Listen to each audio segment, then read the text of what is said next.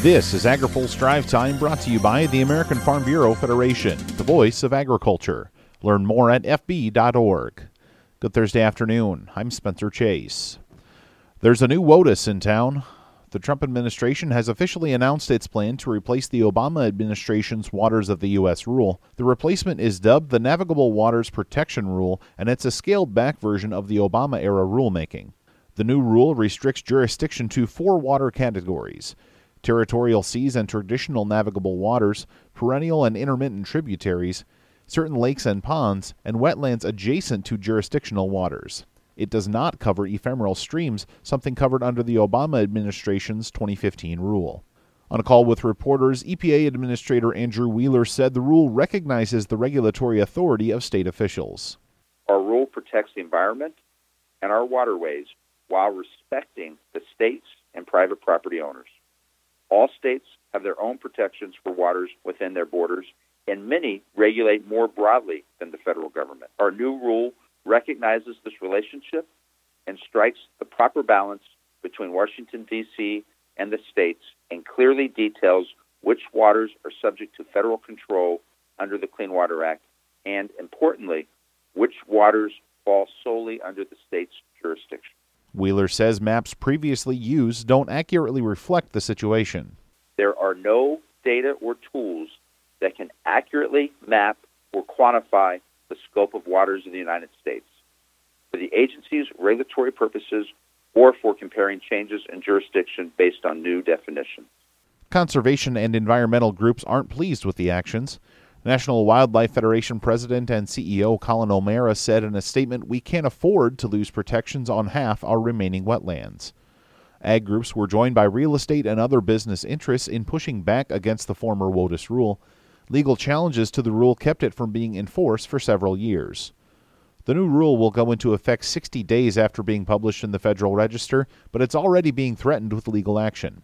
For more on the story, check out the coverage from Steve Davies on agripulse.com. Soybean growers are on the lookout for new customers. AgriPulse's Ben Nuelle has more. The U.S. and China may have agreed on a Phase 1 trade deal, but American soybean growers are still thinking about diversifying their export markets.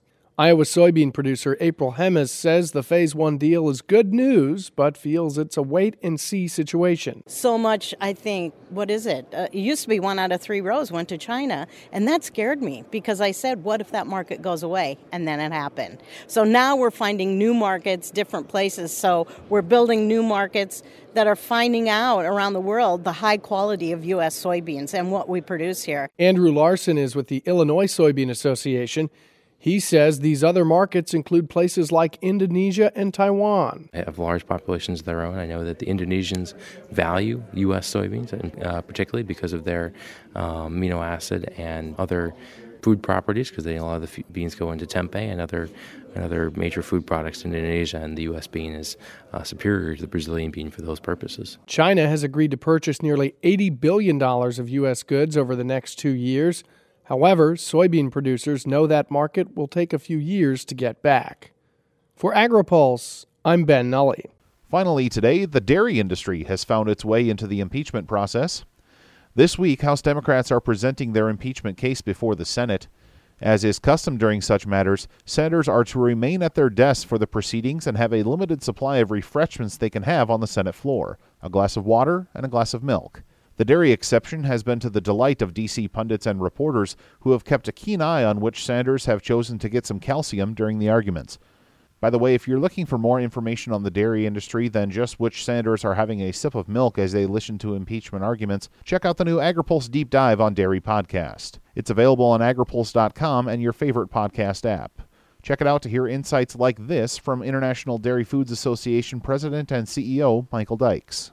Agriculture is changing and we've got to accept that, that is changing. And we've got to accept that the consumer is our boss. The consumer is changing. And we've got to meet the needs of the consumer. Whether we like that or not, it's just a fact of life. They're changing. Today's drive time is brought to you by the American Farm Bureau Federation, the voice of agriculture. Learn more at fb.org. That's all for today's drive time. For more agriculture, trade, environment, and regulatory news, visit agripulse.com. Reporting in Washington, I'm Spencer Chase.